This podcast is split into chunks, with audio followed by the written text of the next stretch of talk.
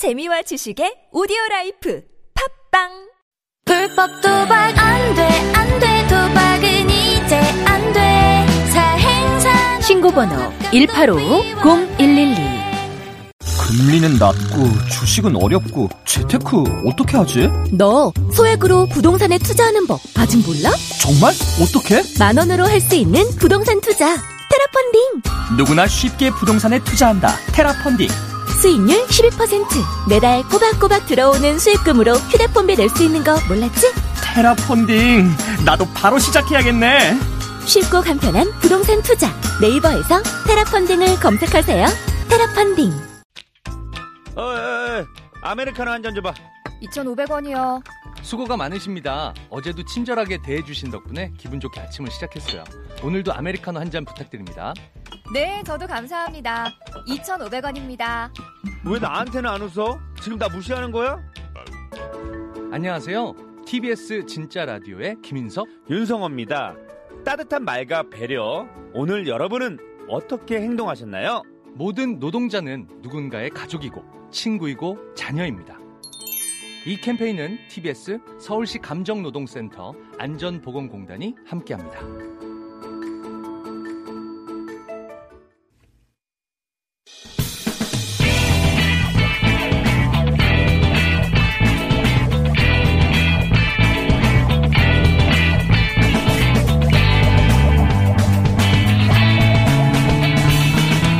김어준의 뉴스 공장.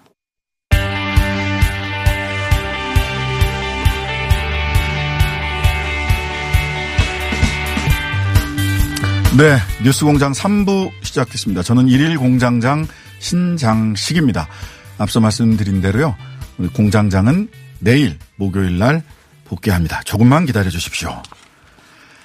자, 뉴스 공장에서도 여러 번 다뤘던 울산의 고래고기 환부 사건. 저는 이걸 고래고기 효과라고 부르는데요. 이 고래고기 환부 사건을 계기로 해서 어 황운하 전 울산 경찰청장과 검찰 울산 지방 검찰청 간에 갈등이 있었고요. 또 이 검경 갈등을 조정하기 위해서 어 청와대에서 어 직원이 내려가서 행정관이 내려갔었는데 이거를 어, 검찰이나 또, 어, 그 미래통합당 쪽, 야당 쪽에서는 송철호 전 시장, 송철호 현 울산시장 선거 개입 했던 사건 아니냐라고 하는 식으로 해서 일파만파 번져 갔었죠. 근데 어제 이 사건을 수사하고 있던 경찰이 최종적으로 불기소 의견을 검찰에 송치했습니다. 어, 경찰이 불기소 의견으로 검찰에 송치했는데 갑자기 이 검찰이 기소를 하겠습니다라고 이야기할 리는 만무하겠죠. 이렇게 사건이 끝나는 건지 이 문제 이야기 나눠봅니다. 경찰에 이 사건을 고발하고 세상에 알린 해양환경단체 핫핑크 돌핀스의 조약골 대표님 전화 연결돼 있습니다. 안녕하세요, 대표님. 네, 안녕하세요. 네. 어제 경찰이 2년 10개월 만에 이 사건을 불기소 의견으로 검찰에 송치했다고 합니다. 이런 결과 예상하시기 어려우셨을 텐데요. 고발 당사자로서는 어떤 입장이신지 말씀해 주시기 바랍니다.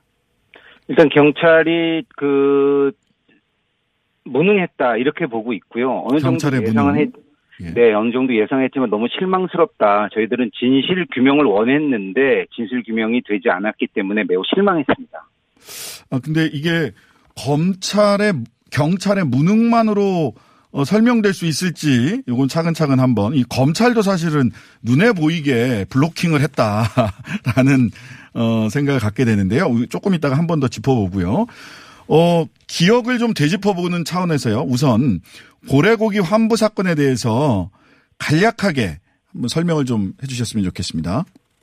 이제 국내에서 그 고래고기가 이제 최 제일 많이 유통되는 게 울산 고래 축제입니다. 네. 뭐 지금은 이제 그 고래고기가 공식적으로 유통이 안 되지만 2016년 4월 달에 그 울산 고래 축제를 앞두고 아주 그 울산 지역에서 암약하던 그 불법 고래고기 유통 조직이 경찰에 적발이 됐죠. 그랬죠. 그래서 30톤의 고래고기가 압수가 됐습니다. 이 30톤이라면 밍크고래 한 40마리 해당하는 엄청난 양인 거죠.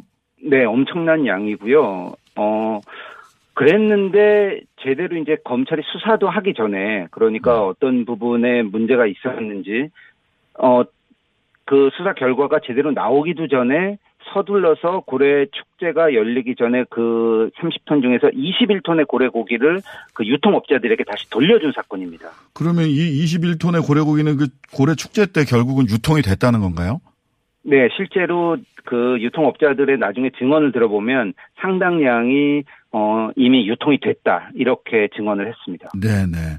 그 우리 조약골 대표님께서 경찰에 고발을 했을 때는 경찰 수사로 밝혀내고자 했던 것들이 있을 거예요. 어, 제일 처음에는 아무래도 21톤에 달하는 엄청, 그 30톤에 달하는 그 엄청, 엄청난 양의 고래고기가 불법 포획인지 여부를 뭐 판단해 달라. 이거부터 시작을 하셨을 것 같은데, 검찰, 경찰 수사로 밝혀내고자 했던 내용은 뭐, 무, 무엇이었는지 말씀해 주셨으면 좋겠습니다. 그러니까 이제 그 울산 검찰에서 왜 이렇게 성급하게 고래 고기를 유통업자들에게 환보했나 좀 더 그 압수해 놓고 그 범죄 사실을 밝혀낼 수 있었거든요. 그러니까 그런데 그 네. 불법 포획인지 여부 판단할 DNA 검사 결과 나오기도 전에 환불을 해줘 돌려줘 버렸잖아요 유, 통업자들에게 네, 그리고 이제 그 범죄가 의심되는 정황들이 여러 가지가 있었는데 이런 네. 것들까지 다 제대로 수사를 해서 어떤 실체적인 진실이 밝혀지기도 전에 고래고기를 성급하게 돌려준 거죠. 네네. 그런데 그 돌려준 고래고기 양이 시가로 약 한 30억 원어치나 되기 때문에 이건 엄청난 금액입니다. 그렇죠. 그래서 그 환부 지시를 내린 울산 검찰과 그 다음에 그 고래고기 유통업자들의 변호를 맡은 변호사가 음. 어 나중에 알고 봤더니 이제 전관 예후 의혹을 받는 변호사였는데요. 네네. 그 검찰과 변호사 사이에 어떠한 뭐 금전 거래나 뭐 이런 뭐 청탁이나 뭐 이런 것이 있, 었는지 저희들은 이 부분이 의혹의 핵심이라고 봤고 네네. 그 부분이 경찰 조사로 좀 밝혀지기를 원했던 거죠. 네. 그런데 이 의혹을 밝혀달라고 했었는데 경찰이 신청한 통신영장, 계좌 추정영장 검찰에서 모두 기각됐어요. 기각, 기각, 기각. 결국 이제 영장 청구권이 검찰한테만 있으니까 경찰이 핵심적 사안에 대해서 수사를 못했고 또 그 사건을 수사한 황모 검사가 갑자기 캐나다로 어학연수를 갑자기 떠나버렸죠. 그러니까 네. 아까 그 경찰의 무능도 있지만 검찰의 의도적인 블로킹 도 있었던 게 아닌가라는 의심을 할 수밖에 없는데요. 네, 그래서 이 울산 검찰의 수사 방해가 도를 넘어섰다. 저희들은 이렇게 아, 봤고요. 수사 방해다. 예. 네.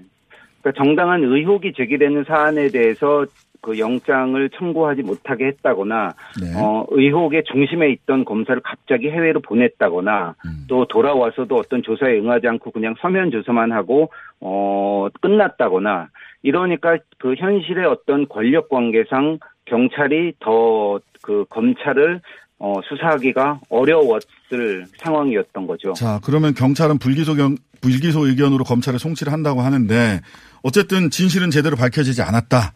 이렇게 보고 계시는 건데요. 향후 그래서 이 사건 공수처에 의뢰하겠다. 이렇게 입장을 밝히셨는데요. 어떤 부분을 공수처에 정확하게 밝혀달라고 요청하실 어, 예정인가요? 그래서 저희들은 이 그 고래 보호하는 환경 단체로서 이 사건을 제대로 실체를 밝혀내지 못하고 또 범죄를 저지른 혹은 비위를 저지른 그 권력층을 단죄하지 못하면 앞으로 이런 그 불법 고래고기 유통이 계속될 거다라는 위기 의식을 갖고 있고요. 네. 이 검찰과 그 다음에 정관예우 의혹을 받는 변호사 사이에 어떠한 그런 향응에 따라서 어, 고래 고기를 일찍 돌려줄 수밖에 없었는지 이런 부분을 공수처에서 좀 엄정하게 수사해 주기를 요청드리는 바입니다. 네, 검사 공수처가 출범하면 검사도 수사의 대상이 되기 때문에 당시 환부 결정을 내린 책임자 담당 검사에 대해서 어, 공수처에서 꼭 수사가 필요하다라고 하는 어, 말씀인 것 같습니다. 우리 핫핑크 돌고래의 조약골 대표님 고래를 보호하고 그리고 검찰이 스스로 제대로 일을 할 수 있도록 모든 의혹을 파헤치는데 어, 또 역할을 해주시기를 기대하면서 어, 인터뷰 마치겠습니다. 감사합니다. 감사합니다.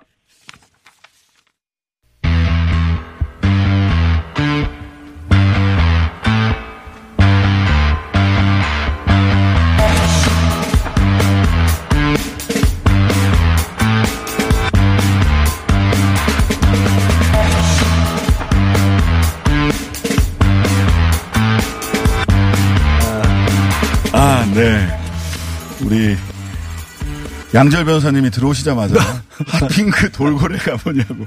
예, 핫핑크 돌핀스였습니다. 예, 아니면 아예 다 번역을 해서 새빨간 돌고래라고 하든지 새뿌렁 돌고래라고 하든지. 아, 뜨거운 분홍 돌고래. 예. 네. 네. 자, 예, 이 양 변호사님이 이렇게 들어오시면 제가 이렇게 이렇게 릴렉스가 됩니다. 편안해지세요? 예, 편안합니다. 예, 검언 유착 의혹 사건을 보면 끝나도 끝난 게 아니다라는 말이 실감납니다. 서울중앙지검이 독립적으로 이 사건을 수사하기로 결론이 났죠. 네. 예. 그러니까 뭐 그 법무부 장관의 지휘를 수사 지휘를 수용했다. 수용 수명했다라고 얘기를 하는 게 맞죠, 사실은. 사실 근데 수용이 예. 아니라 어 대, 검에서 밝힌 거는 애초에 네. 수용할 수 있는 절차도 아니었다. 그렇죠. 지휘를 하는 순간 모든 게 다 결정이 됐었다라고 음. 밝히는 밝혔는데 그럼 왜 그렇게 시간을 끌었는지 그러니까. 그 부분은 해명이 안 되죠. 예, 어쨌든 일주일 동안 일주일 동안 뭔 짓을 한 거냐 네. 이런 거죠. 네. 자, 근데 어, 관련자들이 수사심의위원회 소집을 신청했어요. 다섯 음. 명, 다섯 군데에서 수사심의위원회 소집을 신청했는데, 네. 어, 수사심의위원회를 신청한 한동훈 검사장은 정치 공작이다라는 주장까지 펼치고 있습니다. 자세한 내용 우리 이미 나와 계신 양철 변호사님이랑 어, 같이 이야기 나눠보도록 하겠습니다. 한동훈 검사가 지난 월요일 날 수사심의위원회 소집을 요청했어요. 검찰이 음. 검찰 수사를 믿을 수 없다. 네. 이런 얘기인데요. 그 네. 속내는 네. 무엇인지.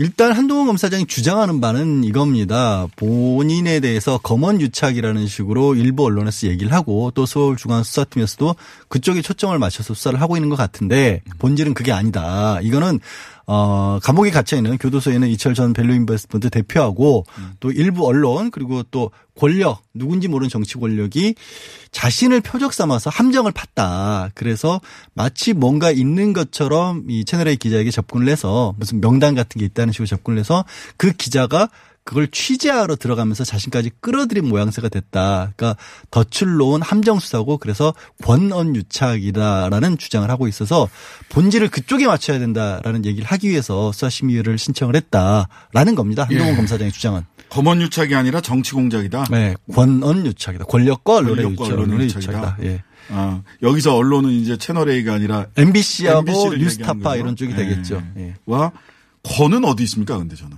그러니까 권을 드러나지 않는 누군가가 있다는 거예요 배우에. 아니 그러니까요. 예. 예. 그건 모르겠어요. 근데 네. 이게 권력이라고 하는데 요즘의 권력은 과연 정치 권력이 이 검찰을 상대로 그런 일을 할 만큼의 권력을 가지고 있었던가 지난 몇 달을 돌아보면 거기서부터 사실 고개가 좀 갸웃거려지긴 해요. 예. 아니 함정을 팠어서 걸렸으면 함정에 걸려들었다고 생각하는 순간 굉장히 강력한 조치가 이루어져야 되는 게 아, 그렇죠. 상식이잖아요. 근데 예, 예. 압수수색도 못하고 수사 소환도 거부하고 뭐 휴대전화 이게 스마트폰 암호 좀 알려달라는데 그것도 안 알려주는데 안 알려주고 있죠. 예. 아니 그러니까 정치 공작의 주체가 누구냐 음. 그 알려지지 않는 권력이 그렇게 하고 있을 거다. 그렇죠. 이런 이야기예요. 그래서 이제 그게 억울하니까 그 부분을 수사심의위원회에 나가서 충실하게 설명을 하겠다. 서울중앙 수사팀은 근데 이게 한동훈 검사장만 이런 어떤 입장이 아닐 수도 있는 게 윤석열 총장 같은 경우 검찰총장 같은 경우에 처음에 채널A 압수수색이 이루어졌을 때 그때 네. 이제 중앙지검 수사팀에서도 양쪽 다 영장을 신청을 해서 청구를 했었죠. MBC도 청구를 하고 그랬죠. 채널A도 청구를 했는데 한쪽은 안 받아들여진 거예요. 네.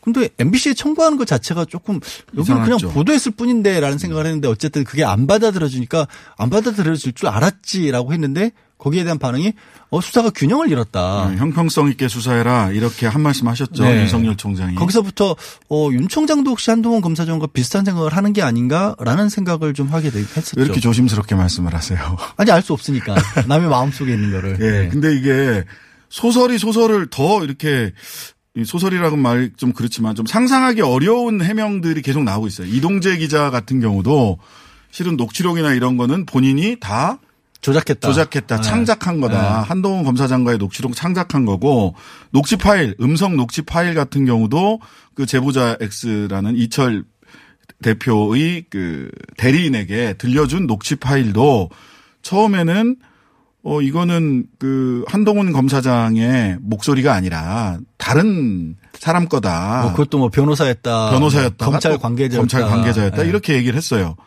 그러니까 기자가 검사장을 사칭하고 소설을 써가면서 취재를 했다. 여기도 참 쉽게 고개가 끄덕여지지 않는데 이제 한동훈 검사장 한 발 더 나간 거예요.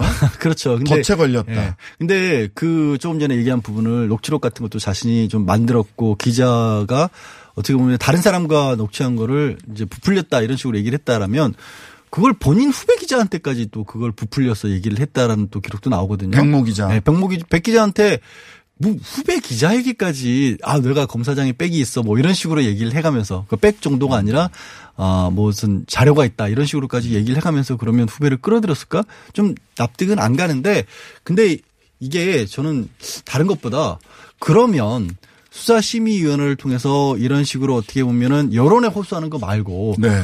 실제로 수사심의위원회가 어떤 식으로 결론을 내거나 아니면 그 전에 윤석열 검찰총장이 이제 어 추미애 장관의 수사주의를 몸몸 받아들이지 그렇죠. 않고 있을 때나 이럴 때 드는 생각은 어, 이게 그러면 누가 어떤 식으로 수사를 하느냐에 따라서 사건의 결론이 다르다 달라지는 건가?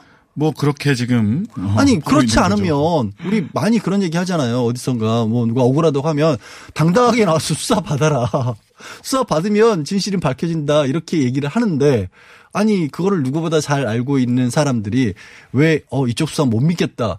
그 의미 자체가 무슨 뜻인지를 저는 이해가 잘 안 가요. 근데 뭐 이쪽 수사 못 믿겠다라고 하는 거는 바깥에서는 외부에서는 저는 그런 이야기들을 어, 하는 분들도 계시고 그럴 수도 있다는 생각이 들어요. 기존에 검찰청 검찰이 해왔던 것들이 있으니까. 근데 이쪽 수사 못 믿겠다라는 얘기를 가장 앞서서 그 검찰에 이야기하고 있는 사람이 검찰총장과 한동훈 검사장이에요. 그러니까 이게 얼마나 좀 코미디잖아 사실은 그렇잖아요. 아, 그러니까요. 이게 참 납득하기 어렵죠. 사실, 어, 이 한동훈 검사장의 주장대로라면 이동재 기자의 역할은 뭐냐 그러면 자기를 덫에 그럼- 빠뜨리는 매개 역할을 한 거다? 미끼?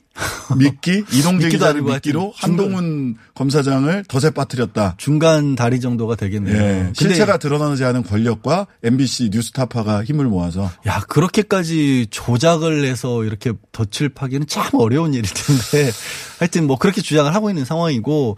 근데 이제 수사심의위원회라는 예. 거를 거쳐서 우리 수사심의위원회 아시다시피 이제 삼성 때문에 유명해졌지 않습니까? 그 그렇죠. 전에도 많이 나오긴 했었습니다만 잘 알려지지 않고 있다가 저는 이런 식의 제도가 과연 어, 유지되는 게 타당하느냐부터도 좀 근본적으로 좀 회의가 좀 들긴 해요. 그러니까 취지 자체는 좋은데 수사심의위원회가 2018년도에 문무일 검찰총장이 그때도 이제 검찰 개혁에 관한 목소리가 많이 나왔으니까 검찰이 가지고 있는 여러 가지 권력을 좀 빼자라고 네네. 스스로 만든 거긴 합니다. 근데 내용을 보면 너무 여러 가지 수사를 시작하는 단계에서부터 뭐 수사 방법에서 구속이냐 불구속을 할 것이냐 뭐 기소를 할 것이냐 불기소를 할 것이냐 이런 걸다 어, 의견을 좀 제시할 수 있고 공고적이지만 그리고 그렇게 하게 될 경우에는 그러면 지금 우리 수사 같은 경우에는 수사 진행 중에는 그 내용을 외부에 절대 안 알리잖아요. 그랬죠. 변호인들조차도 알 수가 없습니다, 사실. 네네.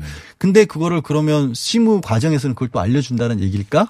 그것도 좀 모순되기도 하고 마지막으로 제일 이 검찰 개혁에 있어서 직접적으로 맡겨놔서 과연 어떤 의미가 있을까 싶은 게 뭐 언론에도 많이 알려졌다시피 수사시민위원회라고 하는 게 결국 한 150명에서 250명 정도 이 위원들을 뽑고 거기서 또 위원 임명도 이 그중에 위원장도 임명을 하는데 다 검찰총장이 임명하는 거거든요. 그렇죠. 그 추천을 받더라도 어차피 검찰에 어, 좀 우호적인 인사들이 들어갈 수밖에 없어요. 제가 그분들 탓하는 게 아니라 기본적인 구성이 그렇잖아요. 검찰이 만든 조직이니까. 또 이게 좀 희한한 이게- 부분. 예. 예, 예. 이게 수사심의위원회 이번에 수사심의위원회에서 다룬다고 하는데 이 한동훈 검찰 네. 검사장 건을 비롯해서 이 사건 검언유착 의혹 사건과 관련해서 다룬다고 하는데 의견서를 각각 의견서를 그러니까 이동재, 한동훈 그다음에 이철 이분들의 각각 의견서를 수사심의위원회 개시 20분 전까지 제출하라고 해놨더라고요. 네.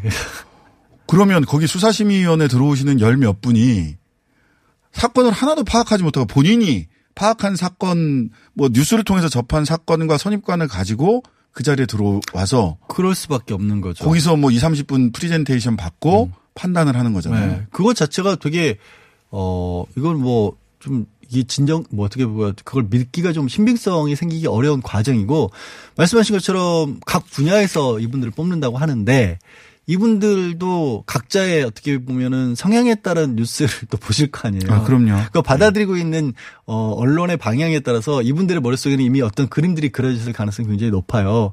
그 상태에서 그러면 어 어떻게 보면 수사 기밀이라는 이유로 정말 중요한 것들은 내놓지 않은 상황에서 각자 의견서만 내놓으면 설득이 될까요? 어떤 쪽이든지. 그러니까 이게 그 뭐 대배심제 를 원용하는 것 그걸 원용하려고 했다라고도 얘기를 하고 또 어떤 분들은 최근에 이제 그 어제부터 제가 이- 그 이재용을 키워, 키워드로 쳐보시면 지금 언론들이 얼마나 어 열심히. 열심히 이야기를 하고 있는지 그러면서 아 인권 침해 소지가 있으니까 아, 수사심의위원회의 결정을 존중해라. 무조건 따라야 된다. 뭐 이런 얘기들이 나오는데요. 그러면서 국민참여재판이랑 이렇게 연동해서 보고 있는데 이게 전혀 다른 제도입니다. 그러니까 국민참여재판은 권고적 효력만 있을 뿐 있을지라도 어쨌든지 간에 법원에 의해서 그러니까 그럼요. 떨어진 제3의 기관이 운영을 하는 거거든요. 그리고 그 결정이라는 것도 재판 과정 지켜보고 그리고 나서 이 배신분들이 판단하는 건데 말씀하신 이제 대배심이라는 거는 뭐 주로 영미권 제도에서 기소 자체도 시민들에게 권리를 주는 거지 않습니까? 네네. 근데 아까 제가 지적하려고 했던 문제점이 바로 그거예요. 검찰 수사 심의위원회는 검찰이 만든 대검내 위원회예요. 그리고 여기에 또 부의할지 말지도 검찰 시민위원회에서 결정을 하거든요. 네. 그러니까 이제 언론에는 부의심의위원회라고 소개가 되는데 검찰 시민위원회는 또 뭐냐면 2010년도에 그때 스폰서 검수관 논란이 있었을 때 그때 아 우리가 그러면 영미권의 대비심 제도를 좀 도입을 해보겠다라면서 현재로는 각급 검찰청에 한 40곳 정도의 위원회가 꾸려져 있어요. 이것도 역시 평상시에 상당히 검찰과 가까운 관계 이게 뭐 타협 이런 의미가 아니라 기본적으로 자세 자체가 검찰의 우호적인 분들이 구성될 수밖에 없잖아요. 네. 그러니까 그렇죠. 외부에 떨어져 있는 제3의 기관이 아닌 거예요, 어차피. 그러니까 명분만 준 거예요, 명분만. 네, 그러니까 이게 뭐 시민들의 의견을 따라야 된다라고 이야기를 하는데 사실 그 국민참여재판 같은 경우는요 인구 통계학적 기준을 딱 그그 인구 그냥 통계학적 확률로. 따서 그 확률로, 확률로. 하는 거고 그 다음에 어 그 피고인 측하고 검찰 측이 이 그 국민참여재판으로 나오신 분들 배심원들을 거부할 수가 있어요. 그렇죠. 성향에 성향을 따라서. 다 이렇게 걸러내서 중립적인 분들로만 모시고 국민참여 재판을 진행을 하거든요. 근데 아까 말씀 양 변호사님 말씀하신 것처럼 수사심의위원회는 결과적으로는 검찰총장이 검찰총장 임명하는 분들이에요. 임명하는 분들입니다. 그다음에 인구 통계학적 기준에 따라서 선출되는 분들도 아니에요. 그래서 예초에 명단을 가지고 있는 거고. 예. 그래서 국민참여재판의 배심원단과 직접 비교해서 이것이 시민의 뜻이니 검찰은 이재용 기소하지 마라. 아. 이재용 부회장 기소하지 마라. 이렇게 가는 거는 지나친 비약이다. 제도가 다르다. 연원 자체가. 그러니까 지금 영- 약간 검찰에서도 이게 발이 어긋나 버린 게 네. 원래 수사심의위원회를 그나마 어떻게 보면 검찰 입장에서 봤었을 때 조금 더 유리한 쪽으로 주로 운영을 했었는데 네. 삼성에 가는 가서는 삼성이 검찰보다 센- 센 결론이 나와버린 거죠. 결과적으로는. 결과적으로 그래서 어좀 발이 꼬인 스텝이 꼬인 그런 모양새가 돼버린 거죠. 근데 이런 식으로 운영하는 것보다는 만약에 정말 진정성을 가지고 있다라면 외부에 두는 게 맞고 외부에 굳이 유지하지 않더라도 지금 나오고 있는 검찰 개혁 방안대로 네. 검찰이 지나치게 가지고 있는 힘들 많은 집중되어 있는 부분들을 나눠 가지면 이런 거 굳이 필요 없거든요. 네. 네, 왜- 있는 권한, 거- 비대하는 권한을 내부적으로 견제하는 장치보다는 권한 자체를 내려놔야죠. 나눠라. 나눠야죠. 네, 그리고 외부의 내려놔라. 견제 장치 저희 둘 다 변호사인데 변호사들에게 변호사들 역할도 굉장히 많이 제한적이잖아요. 그렇죠. 우리 형사 체계에서는 그런 부분들도 사실은 풀어줄 필요가 분명히 있거든요. 그렇네요. 결과적으로 어쨌든 수사심의위원회는 열리게 됐고 어 이동재 기자, 한, 한동훈 전 검사장 그리고 이철 대표 이쪽이 20분 전에 수사심의위원회 개최 20분 전부터 이거를 제출을 해서 20분 전에 자기 의견을 제출해서 수사심의를 하게 되는데요. 어, 삼성 이재용 부회장 때도 그렇듯이 한동훈 전 검사장의 수사심의위원회 요청 이거는 권한 유착이다. 그러니까 더 이상 나를 수사하거나 또는 기소하지 말라라고 하는 이런 요청이 받아들여진다면 심의 판단 자체가 지금 열심히 수사하고 있는 수사팀에 또 큰 부담이 될 것 같아요. 부담이 될 수 있고 그래서 사실 여러 개가 꼬인 거예요. 여러 개 아까 네. 다섯 개라고 말씀을 하셨나요? 네, 네, 그렇게 네. 된 이유가 원래 중앙지검 수사팀이 잘 하고 있는 거- 그거를 갑자기 이제 전문 수사 자문단을 들여와서. 견제를 하려고 하니까 이 사실 처음 얘기가 나온 게 어 저기 왜 전문 수사 자문단에 들어와서 중앙지검 수사팀의 수사를 좀 막으려고 하는 것 같다 싶어서 이철 전 대표 쪽에서 먼저 신청을 한 거예요. 음. 그랬죠. 근데 수사자문단이 없어지니까 어 큰일 났네 수사자문단이 없어지고 수사심의위원회만 남았네. 그럼 우리도 수사심의위원회 신청해야지라고 하면서 우왕좌왕 서로 다 신청하는 그런 상태가 된 거거든요. 그러니까 지금 이철, 한동훈, 이동재, 그다음에 또 민원연, 고발인, 고발인 고발인 자격으로. 민원연, 네. 그다음에 보수 시민단체는 법세련. 네. 정말 많이 등장하는 단체입니다. 근데 이제 두 군데는 이제 기관 고발인이 아니기 때문에 받아들이지 않을 것 같고요. 네. 이동재 기자랑 한동훈 검사장 같은 경우에는 따로 열기보다는 이미 이동재 기자는 그런 식으로 결정이 됐는데 그 안에서 말씀하신 것처럼 의견을 제출할 수 있는 기회를 주는 걸로 정리가 될 것으로 보입니다. 결국 그 수사심의위원회의 권고한 결론이 그 뭐 외부 전문가의 상황 정리도 아니고 이게 외부 전문가나 뭐 상황을 딱 정리해 주는 게 아니라 수사심의위원회의 소집 그리고 결정 자체가 오히려 논란의 불씨를 계속해서 제공하고 있는 형국이에요. 애초 취지하고는 좀그 과정에서 여론전이 벌어지고 있는 거죠. 아니에요? 네, 네. 그런 취지로 지금 이용이 되는 부분도 있고 또 수사심의위원회 입장에서는 공고적 의견이지만 양쪽의 의견을 무시할 수는 없을 거예요. 그냥 그러면 얘기가 나온 거는 야 이쪽도 이런 얘기 하는데 같이 한번 이쪽도 들여다봐 주세요라는 식의 균형을 잡을 수밖에 없지 않을까. 그분들 입장에서는 내용을 다알 수는 없는 거 아니에요, 어차피. 그런 거. 목소리를 높이니까 그 이쪽도 한번 봐주세요 정도겠죠. 그러면 하나의 명분이라고 할까요? 어쨌든 한동훈 검사장 입장에서는 잃는 건 없겠죠. 어, 지금 언론을 통해서도 박이 목소리도 냈고 심의위원회에서도 그쪽도 받아들일 가능성이 저는 높다고 보거든요. 네, 받아줄 가능성이 높다. 네. 찜찜하시군요, 오늘도. 네, 오늘도 찜찜합니다. 왜 이렇게 찜찜한 얘기 많은지 모르겠어요. 그러니까요. 사실 어, 이 사건 사실 그렇게 어려운 사건 아니고 단순한 사건인데요. 수사 의지를 가지고 한다면 사실관계는 금방 드러날 수밖에 없다라는 생각을 하거든요. 어떻게 보십니까? 이 수사 전망. 저는 이게 누가 어떻게 수사를 하느- 하느냐에 따라서 결론이 달라질 수 있는 성격의 사건이라는 것 자체가 저 믿을 수가 없어요. 이거는 그냥 명명백백하게 밝힐 수 있다라고 봅니다. 예. 간단한 문제입니다, 사실. 간단해요, 진짜. 너무 아니 그냥 복- 누가 수사를 해도 간단하잖아요. 녹취록 확인하고 맞습니다. 정말 전화 통화했는지 확인해 보고 네. 그리고 양쪽 당사자들 얘기 들어보고 그리고 그쪽에서 얘기하는 것들 중에서 실제로 어 그런 일들이 벌어졌느냐, 그러니까 중간에 얘기 나왔던 것들이 현실로 이루어진 게 있느냐 이런 거 비교해 보면 되는 거거든요. 예, 몇 개의 사실관계를 드러내고 그 사이에 인과관계나 또는 거대한 조작이나 기획이 있었는지를 밝히면 되는 문제다. 음. 간단하게 간단하게 끝날 수 있는 문제를 왜 이렇게 빙빙 돌리고 있는지 양절 변호사님도 저도 매우 큰 모르겠어요. 의문을 가지고 있습니다. 자, 지금까지 양절 변호사님이셨습니다. 네, 고맙습니다. 네, 감사합니다. 안녕하세요. 치과의사 고광욱입니다. 태아가 자랄 때 가장 먼저 생기는 기관이 어디일까요? 바로 입입니다. 먹는다는 것은 삶의 시작이자 끝인 것이죠. 100세 시대인 요즘은 치아를 100년 가까이 사용합니다. 그럼 어떻게 해야 치아를 100년 동안 건강하게 관리할 수 있을까요? 바로 올바른 칫솔질과 정기적인 스케일링입니다. 가까운 치과를 방문하시면 치과의사 선생님께 올바른 칫솔질을 배울 수 있습니다. 그리고 1년마다 건강보험 적용이 되는 스케일링 치료 놓치지 마세요. 이 캠페인은 유디치과협회와 함께합니다. 키도 자세도 한창 성장기인 우리 아이. 허리 펴고, 어깨 펴고, 고개 들어야지. 지금 자세가 평생 자세가 될지도 모르는데 계속 따라다니면서 잔소리만 하실 건가요? 그래서 아이에게 필요한 건 바디로직 탱크탑 주니어. 입으면 끝. 곧게 편하게. 우리 아이 자세를 바로 잡아주세요. 바디로직 탱크탑 주니어. 바디로직 시더 시더 아빠 발톱 너무 두껍고 색깔도 이상해 이 녀석. 그럴까봐 내가 케라셀 네일 준비했지. 갈라지고 두꺼워진 발톱 무좀이 싹 사라진다고. 미국 판매량 1위 600명 임상 실험을 거친 전 세계 48개국 손발톱 케어 압도적 지배자 캐라셀 네일 2주 후 달라진 손발톱을 경험할 수 있습니다. 네이버에서 캐라셀 네일을 검색하세요. 보육원에 산다는 걸 처음 밝혔던 날은 아직도 생생히 기억이 납니다. 친구들에게 힘겹게 꺼냈던 말. 나 사실은 보육원에서 자랐어. 예상과 달리 친구들의 반응은 덤덤했지만 저는 그동안 참아온 불안과 두려움 때문에 펑펑 울어버렸습니다. 보육원에서 자랐다고 말하는 것이 왜 이렇게 힘들까요?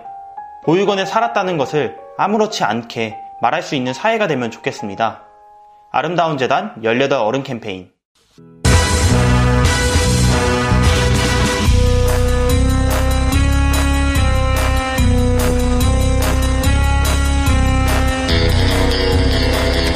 네, 매주 엄선한 영화만을 소개하는 코너 시네마 공장. 집콕러, 방콕러들을 위해 만든 코너인 만큼 오늘은 이 코너 취지에 가장 맞는 주제의 영화가 나오지 않을까 싶습니다. 코로나 블루라는 말이 더 이상 어색하지 않은 요즘 우리의 지친 마음을 밝혀줄 내 인생의 힐링 영화 찾기입니다. 우리 윤성은 영화 평론가, 최광희 영화 영화 평론가로부터 조언을 구해볼까 합니다. 두 분 안녕하세요. 예, 안녕하십니까. 영화 평론가란 단어가 발음이 쉽지 않네요. 평소에 많이 안, 안 하시는 단어다 보니까 그런 아, 것 같습니다. 그, 러네요 네. 영화 평론가. 예.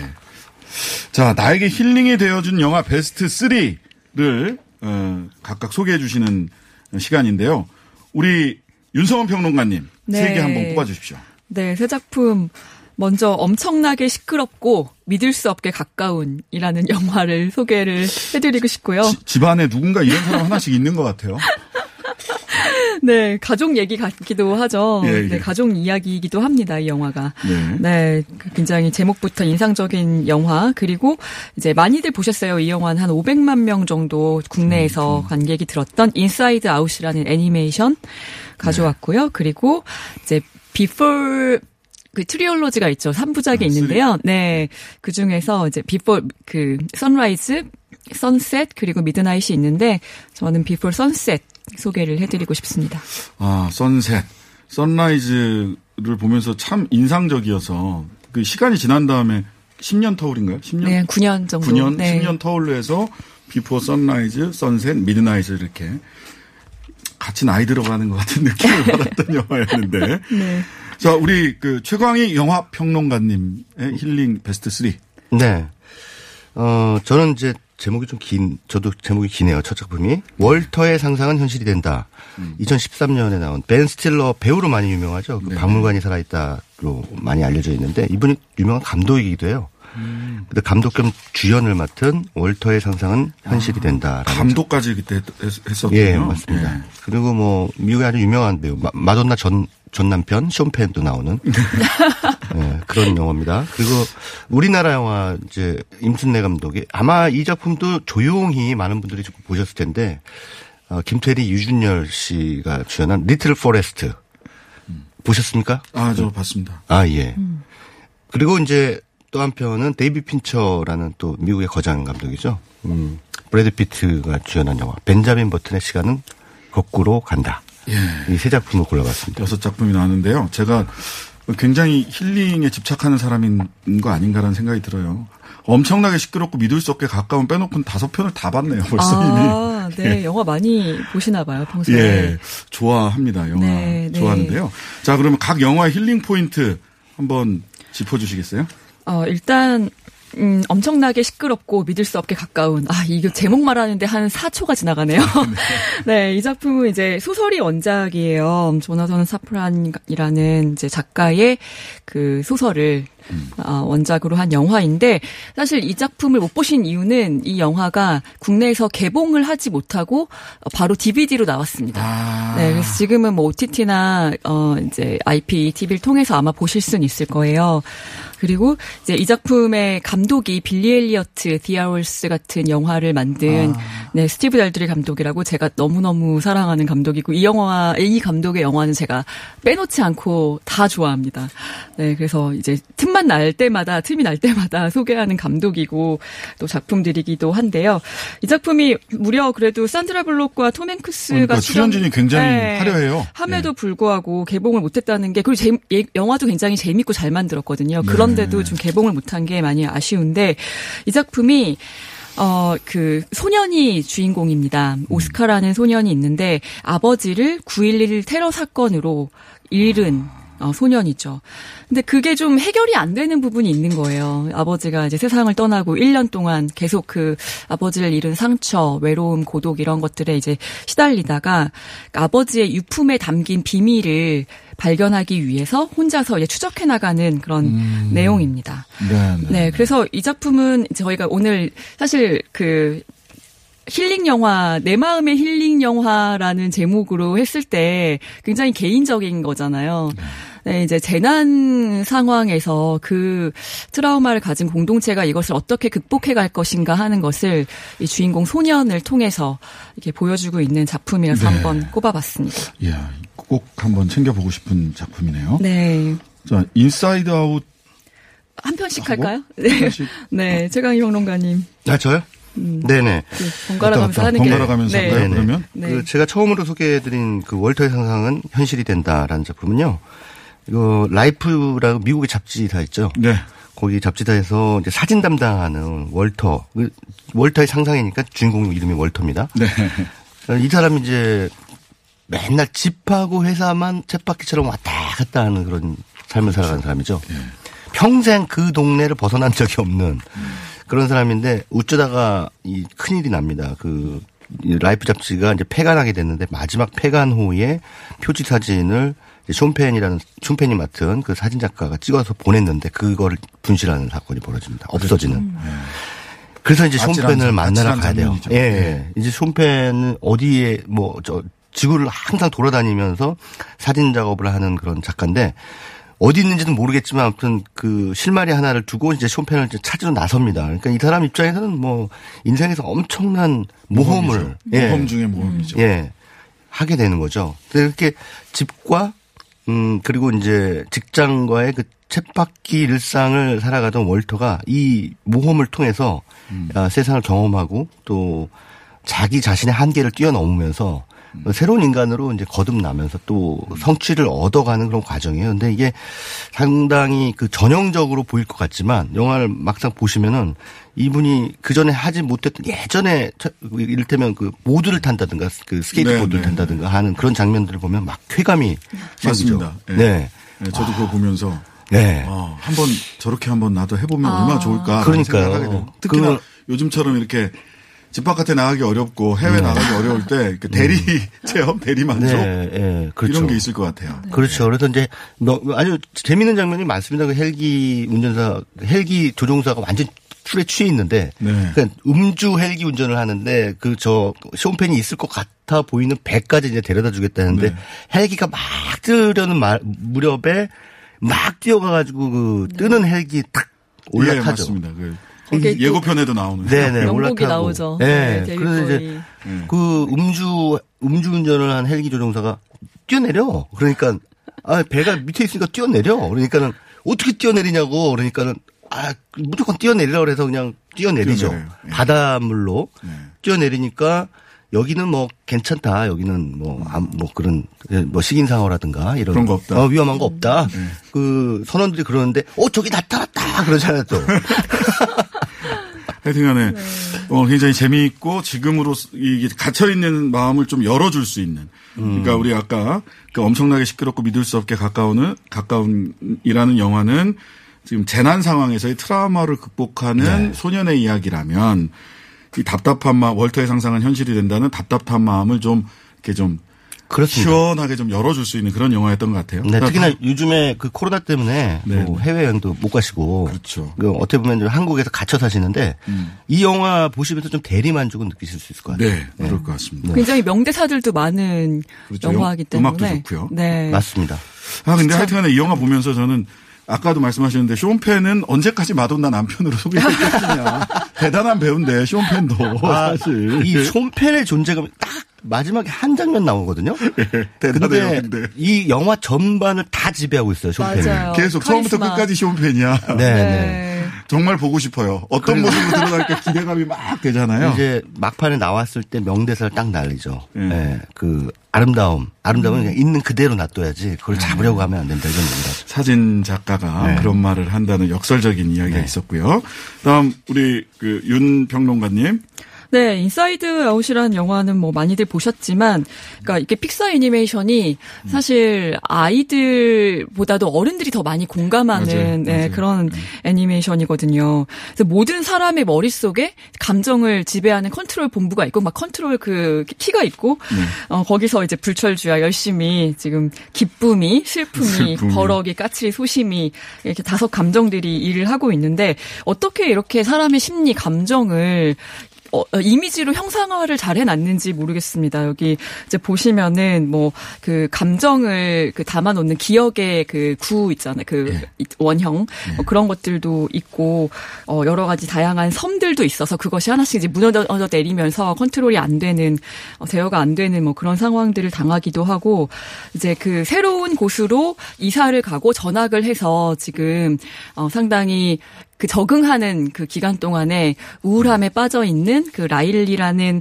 그 소녀의 머릿속에서 일어나는 어, 마음속에서 일어나는 일들을 이야기하고 있는 작품인데 이제 중요한 것은 어 슬픔이라는 이 조- 존재가 왜 필요한가? 인간한테 슬픔이 없으면 더 좋지 않았을까? 이런 생각을 우리가 해볼 수 있지만 슬픔이 어떤 기능을 하고 슬픔이 있어야만 기쁨도 있고 즐거움도 있고 행복도 느낄 수 있고 사람들에게 위로도 받을 수 있다. 이런 어떤 네. 메시지를 담고 있는 그런 영화입니다. 뭐 여러 가지 최근의 상황과 관련해서도 슬픔은 참 역설적이죠. 슬퍼야만 슬픔을 극복할 수 있기 때문에 충분히 슬퍼할 수 있도록 우리가 어, 서로를 좀 어, 용인 용납해 줬으면 좋겠다라는 생각을 네. 어, 하게 됩니다. 그 픽사 애니메이션 보면서는 참 많이 인생 생각하면서 많이 울게 되는 것 같아요. 그러니까요. 애들보다 어른들이 훨씬 좋아요. 네, 인사이드 아웃도.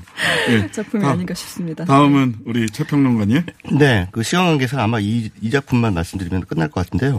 아니, 끝까지 한번 해보시죠. 네, 벤자민 버튼의 시간은 거꾸로 간다 먼저 소개해드릴게요. 그 브래드 피트가 말 그대로 거꾸로 가는 건데 그 아기의 몸으로 태어났던 노인의 몸으로 죽어간다는 뭐 일반적인 그 반대입니다. 그러니까 노인의 몸으로 태어나서 아기의- 아기의 몸으로 죽어가는. 그런데 이제 어떻게 보면 좋을 것 같죠 이게. 근데 다른 사람들하고 다른 삶을 살기 때문에 그게 주- 과히 좋은 건 아니에요. 네. 자, 아내가 케이트 블란쳇인데 아내는 점점점 늙어가는데 남편은 점점점 젊어지니까 거기서 오는 고통이 있는 거죠. 아주 굉장히 역설적인 고통이죠. 예, 그러, 그 장, 그러, 그런 역설이 굉장히 사람 네. 마음을 오히려 예, 많이 맞습니다. 움직였던 것 같아요. 근데 이 영화 보면은 그 번개를 맞았다는 걸 계속 회상하는 할아버지 얘기가 나와요. 내가 번개 맞은 얘기 해줬나? 이러면서 예전에 말이야 하면서 그러면서 이제 플래시백으로 그분이 이제 번개를 맞는 순간이 흑백 화면으로 탁 하고 보여줍니다. 이거 원래는 이게 어, 원작 소설에는 없는 장면인데 이게 이제 데이빗 핀처 감독이 그, 어, 의도적으로 이제 삽입을 한 이유가 그렇게 우리가 어떤 인생을 살아간 뒤에 어, 곱씹어 볼 만한 우리 인생의 풍요로움 이런 것들을 얘기를 할 때 어떤 순간들을 계속 얘기를 한다는 거죠. 아. 이- 자기가 어떤 느낌을 받았던 어떤 하나의 순간, 찰나. 감독들이 그런 게 놀라워요. 그런 예. 거를 딱 집어내는. 예, 그렇습니다. 그래서 이 데이비 핀처라는 감독은 이 벤자민 버튼의 시간을 거꾸로 간다를 그렇게 재해석한 거죠. 그러니까 거꾸로 가든 바로 가든 우리 인생은 그 순간들의 점철이다. 그러니까 그런 순간들 많이 만들어라라는 얘기죠. 예. 원형 체험 같은 그런 날카로운 빛나 빛나고 날카로운 그 순간들이 예. 삶에는 있게 마련이다. 맞습니다. 그 순간들을 많이 만들어라. 예. 이 작품이 원래 이제 스콧 필제랄드의 예, 그. 단편을 원작으로 하고 있는데 사실 그 단편은 어 굉장히 좀 그 문체 그대로 건조하거든요. 굉장히 건조- 네, 짧아요. 그런데 네. 짧고 건조하고 사실 이런 내용까지 이제 상상을 하게 된 건 결국 이제 연출가의 데이빗 어떤- 핀처의 상상. 네, 상상력이라고 습니다. 이제 볼 수가 있어요. 이 영화 보면서 브래드 피트는 언제까지 잘생길 것인가. 아니 뭐 남자들도 그런 생각하시는군요. 아니 뭐 나이가 들어도 음. 그래도 되는 건지 반칙이다 이런 생각을 하게 됐습니다. 네. 어 다음 우리 최평 그저 윤 네. 평론가님. 네, 1분 예. 안에 빨리 정리하겠습니다. 네, 네, 비포 선셋이라는 작품은 이제 아시다 많이 아- 아시다시피 비포 선라이즈 이후 9년 어, 이후에 그 두 사람이 다시 재회하게 되는데요. 파리에서 재회를 하는데 어, 이 작품이 좋았던 건 어, 요즘 여행들을 하실 때 관광지를 다니는 것보다 개인적인 여행들 많이 하시잖아요. 자유여행 그렇죠. 하면서 산책하고 한 달 살아보기 하면서 현지인과 이렇게 녹아들 수 있는 그런 방식의 여행 많이 하시는데 그런 재미를 느끼게 해줍니다. 파리에서 일어나는 한나절 동안의 이야기지만 뭐 어떤 관광지를 보여주기보다 그냥 두 사람이 계속 걸어가면서 얘기하고 카페에 들어가서 얘기하고 집에 들어가서 얘기하고 이제 이런 과정을 쭉 따라가면서 어 그 여행의 기분을 또 새로운 기분을 맛보게 해준 작품이 라서 힐링 영화로 꼽아봤습니다. 리틀 포레스트. 네. 이거 원래는 일본 그 만화가 원작입니다. 그리고 일본에서는 이미 영화로 만들어졌고요. 두 편으로 만들어졌죠. 예, 그렇습니다. 이거를 어, 임순례 감독이 또 한국화해서 만든 작품 리틀 포레스트 김태리, 류준열 또 이제 어, 김태리 씨 엄마로 이제 문소리 씨가 나오는데 아, 문소리 엄청 쿨합니다. 문소리 씨 거기서. 네 네. 딸 놔두고 그냥 떠나버리는 엄마예요. 예, 예. 근데 그, 그, 그걸로 인한 어떤 상처, 그리고 이제 그야말로 요즘에 그, 이 실업 상태에 있는 청년, 뭐 그런 이제 고통을 가지고 있는 이제 두 청년이 시골 생활을 하면서 상처들을 이제 극복해 나가는 과정인데 그 극복해 나가는 과정이 네. 네. 음식입니다. 예, 네, 음식. 지금까지 윤성은 최강 영화 평론가였습니다. 감사합니다. 그리고 내일 드디어 공장장 돌아옵니다. 내일도 뉴스 공장 함께 해주시고요. 저는 일일 공장장 신장식이었습니다. 감사합니다. 감사합니다. 안녕. 안녕.